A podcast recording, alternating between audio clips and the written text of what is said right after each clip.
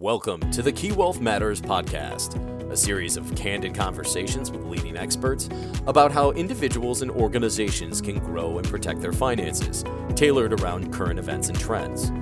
Here's your host for today's podcast, Brian Pietrangelo. Welcome to the Key Wealth Matters weekly podcast, where we casually ramble on about important topics, including the markets, the economy, human ingenuity, and almost anything under the sun, giving you the keys to unlock the mysteries of the markets and investing. Today is Friday, August 5th, 2022. I'm Brian Pietrangelo. Welcome to the podcast. And with me today, I'd like to introduce our panel of investing experts here to share their thoughts on this week's market activity. Steve Hoedt, Head of Equities, Rajiv Sharma, Head of Fixed Income, and Paul Toft, Senior Fixed Income Portfolio Manager. As a reminder, a lot of great content is available on key.com slash wealth insights, including updates from our Wealth Institute on many different subjects, and especially our Key Questions article series addressing a relevant topic for investors each Wednesday. For this week's economic data, we have a mix of information. Earlier in the week, PMI data that was released for both manufacturing and services still indicate economic expansion. However, they both showed signs of slowing in July. Initial unemployment claims on Thursday for the prior week were 260,000, so not much change or anything to discuss there. But the big news was the jobs report this morning. New non farm payrolls increased by 528,000 in July, almost twice that of June, and a positive upside surprise. Unemployment rate went down a small amount from 3.6% over the past four months to 3.5% in July. But again, the big news is the payrolls. So as we think about the implications for the jobs report, not only is it huge for the Fed, but also the overall economy to go back and forth whether we are or are not in a recession. So let's start with you, Rajiv. What do you think this means for the overall Fed's outlook and their possible positioning? Thank you, Brian. Uh, 528,000 jobs added in July. That's a very big number. Uh, unemployment rate edging down as well. So immediately markets are pricing in a 70% chance or so of a 75 basis point rate hike in September. With all of these rate hikes coming, the issue really starts to revolve around demand destruction and uh, a stronger dollar. So the U.S. is really leading the rest of the world as far as these uh, jobs go. And uh, the market got overly optimistic uh, last week when, you know, uh, there was a lot of sentiment that the Fed was going to pause or or maybe slow down or perhaps uh, even cut rates early next year. This takes all of that really away right now, and the Fed is going to really start to continue to raise rates until they see inflation start to slow down. Uh, the odds of a recession have increased as well, and the Fed is clear on their goal. They're going to combat inflation. This jobs number completely supports that goal. They're focused on inflation. And uh, when they see a number like that, it really tells them that uh, full steam ahead. So now, if you look at the Treasury curve post the huge jobs beat, uh, we see that the curve has flattened. The inverted twos tens curve remains inverted to the order of about uh, 43 basis points. That's the lowest that we've seen since 2000. Uh, this jobs number is stronger than forecast. Uh, upward revisions on the prior data is also there as well. So it shows a very tight labor market. As I said, 75 basis points back on the table for September, especially if the CPI print next week comes in hot and traders are wasting no time sending the two-year back well above 3%. Uh, Powell has stated in the past that uh, in his presser that some softening of the labor market would be necessary to get inflation back to 2%. The number today is quite the opposite of that sentiment. What are your thoughts there, Steve, on this number? You know, I think it's interesting because there's definitely some uh, puts and takes within the the two different employment surveys that came out today. Because you know, the thing that concerns me is that yeah, I think you're 100% right, Rajiv, that the Fed is on the table for 75 basis points who knows, maybe even more if you get a crazy hot CPI report next week and employment is hot again at the beginning of September. But you go deeper in the numbers, and and I think that you know we get this idea that you know maybe we have people taking on more than one job, and and uh, that that's kind of some of the hit that we're seeing uh, that that's driving some of these numbers to the upside, and that's because we've got this uh, you know economy that's got this inflationary impulse that's hard for people to deal with. They need more money. So you know i think the report today really looks to me like it's consistent with an inflationary boom and it's something that the fed is going to have to work hard to get under, control it's just not going to not to go away anytime soon this pivot this idea that there's a powell pivot coming I, I think we can put that to bed Yeah, I was going to say that, Steve. If you remember the presser from last week, he said 2.7 million people hired in the first half of the year. It doesn't make sense that the economy would be in a recession. So, Rajiv, where do you think we are going to go for the terminal rate then? And to, to Steve's point about maybe not a pivot at the beginning of next year in 2023. Now, Steve makes a great point. Uh, there was a lot of talks about a pivot. Uh, we, I don't see that coming right now. And uh, with that jobs print, we see the 10 year surge back to 2.8%. It's a far cry away from those calls that we were seeing just a day ago, where there was a lot of talk about the 10 year going to 2.5%. Uh, why is this happening? Because uh, the Fed's back in the picture. The Fed pause is back in the, is like there that's off the table right now. The Treasury curve is flattened pretty dramatically after that huge beat today. Uh, what's truly incredible is uh, how the risk on trade was alive and well in fixed income last month. Uh, we saw fixed income risk assets rally. Uh, it's it's very interesting to see high yield uh, gaining almost six percent in July. Uh, that's really incredible when you look at how bad the first half of the year has been for high yield investment grade. We saw this dramatic shift in high yield getting almost 6% in total return in July. It carried through to the up to today in August. Uh, it's the biggest one month rally that we've seen in a decade. And why? Because the market really interpreted, uh, to, to, Steve's point, that the, that the Fed would pivot and uh, the Fed was going to get dovish. And uh, that was really optimistic and it, it didn't happen. And uh, with these numbers, I don't think it's going to happen. Uh, it's really interesting to see the sentiment has shifted just today itself we're seeing risk assets start to sell off today. So I, I think that fixed income's coming into a lot of pressure right now. Um, it was a good July uh, when it lasted, but uh, there's a lot of uh, wood to chop right now.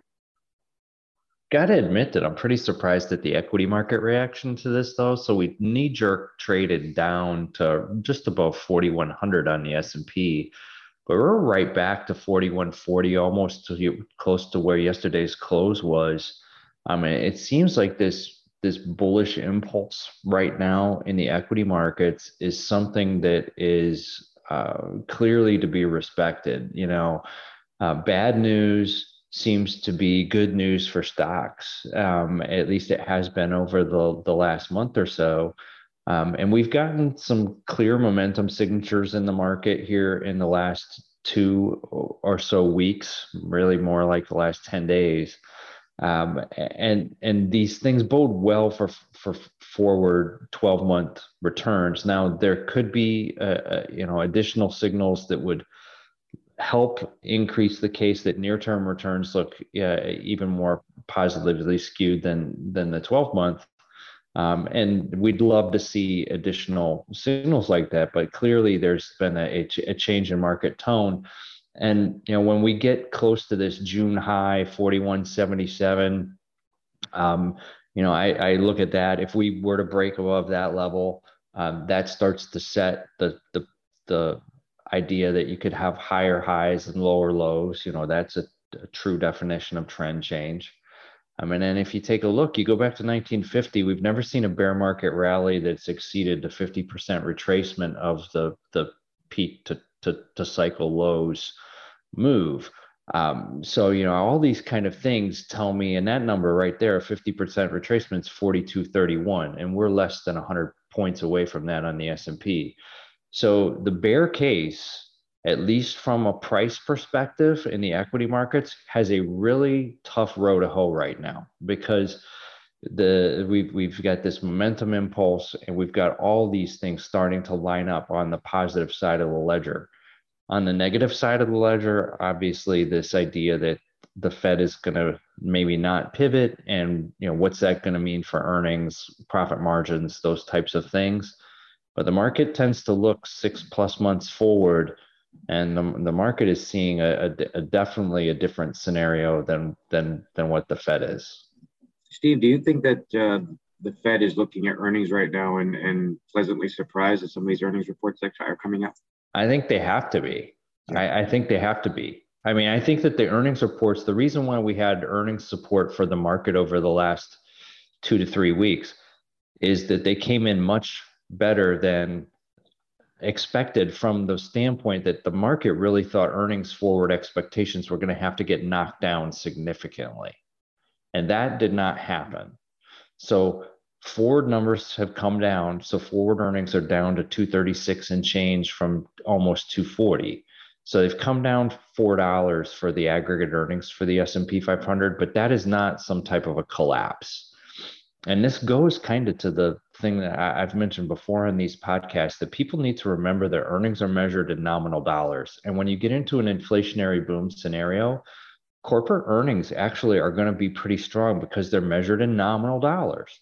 So we've seen this impulse uh, from an inflation perspective course its way through the economy, and that's showing up in revenues for for corporate America, and that is a countervailing force to the economic slowdown that we've been you know experiencing uh, at least at, at a GDP level here in the first half of the year. So, Rajiv, we keep going back and forth every week on this podcast about are we in a recession, are we not in a recession, so on and so forth. This data on jobs jumbles that again for the conversation, but we also talk about the yield curve inversion and the fact that the twos, tens was already negative, but the three month and 10 year was not. So, when do you think we're going to get there, or do you think we'll get there? Uh, great question, Brian. I think the twos, tens, we've talked about it, 43 basis points or so right now of an inversion, um, pretty, very significant. But many, uh, many many uh, investors feel that the twos tens may be skewed because of the amount of uh, uh, the balance sheet that the Fed has right now and the amount of accommodation the Fed has done. Uh, so people start focusing on the three month 10 year, which had been positively sloped, which gave the Fed a lot of uh, encouragement that uh, recession is not near and everything's fine. The three month 10 year curve has started to flatten quite a bit. And I think we do see an inversion coming forward. I think we, we could see that. It's not there yet. The difference is when the two when the two year and the 10 year invert, you have about six to 18 months before a recession. When the three month and the 10 year invert, uh, the timeline is much more is much more shorter. So we could see a recession within three to six months after that. So we are pointing in that direction. I think we uh, are keeping an eye on that as well. Right.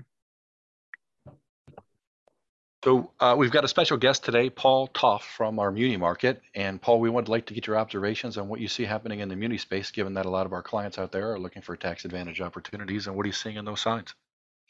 Yeah, Brian, thank you. Um, I think, uh, you know, July was a great month for munis, as Rajiv alluded to, in the taxable fixed income space and high yield, you know, corporates had a great month. Uh, things were good in the muni space too, depending on what part of the yield curve um, you were invested in.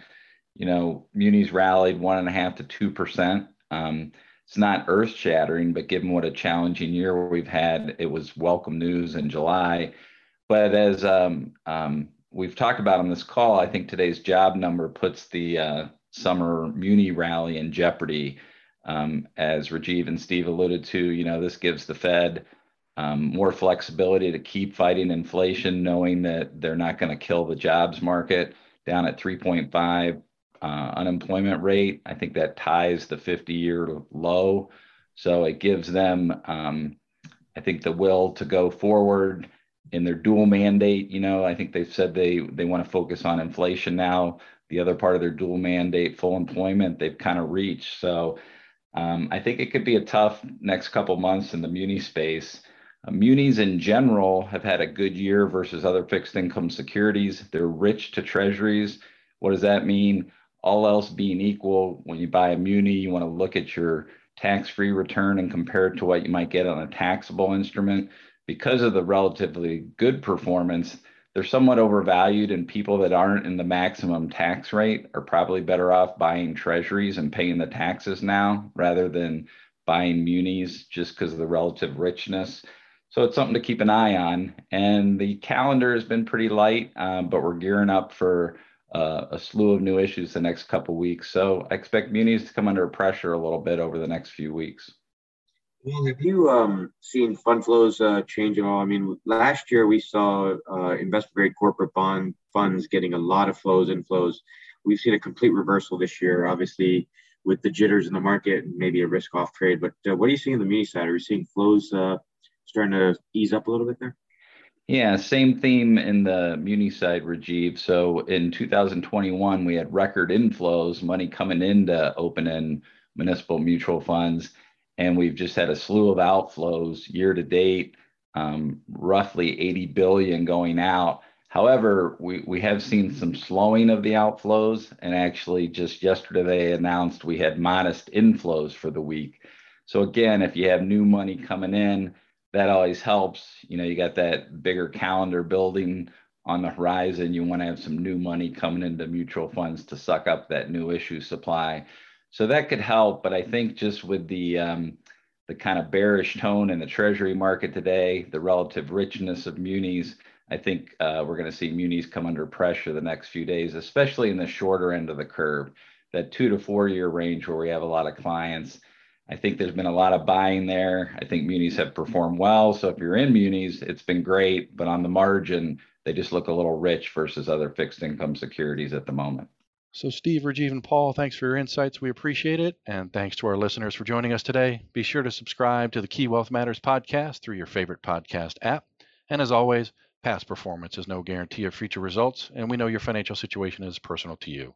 So reach out to your relationship manager, portfolio strategist, or financial advisor for more information, and we'll catch up with you next week to see how the world and the markets have changed and provide those keys to help you achieve your financial success. The Key Wealth Matters podcast is produced by the Key Wealth Institute. The Key Wealth Institute is comprised of a collection of financial professionals representing key entities, including Key Private Bank, Key Bank Institutional Advisors, Key Private Client, and Key Investment Services. Any opinions, projections, or recommendations contained herein are subject to change without notice and are not intended as individual investment advice. This material is presented for informational purposes only and should not be construed as individual tax or financial advice. Bank and trust products are provided by KeyBank National Association, member FDIC, and equal housing lender. Key Private Bank and KeyBank Institutional Advisors are part of KeyBank. Investment products, brokerage, and investment advisory services are offered through Key Investment Services LLC or KISS, member of FINRA, SIPC, and SEC registered investment advisor. Insurance products are offered through KeyCorp Insurance Agency USA, Incorporated, or KIA. KISS and KIA are affiliated with KeyBank. Investment and insurance products are not FDIC insured, not bank guaranteed, may lose value, not a deposit, not insured by any federal or state government agency. KeyBank and its affiliates do not provide tax or legal advice. Individuals should consult their personal tax advisor before making any tax related investment decisions. This content is copyrighted by KeyCorp 2022.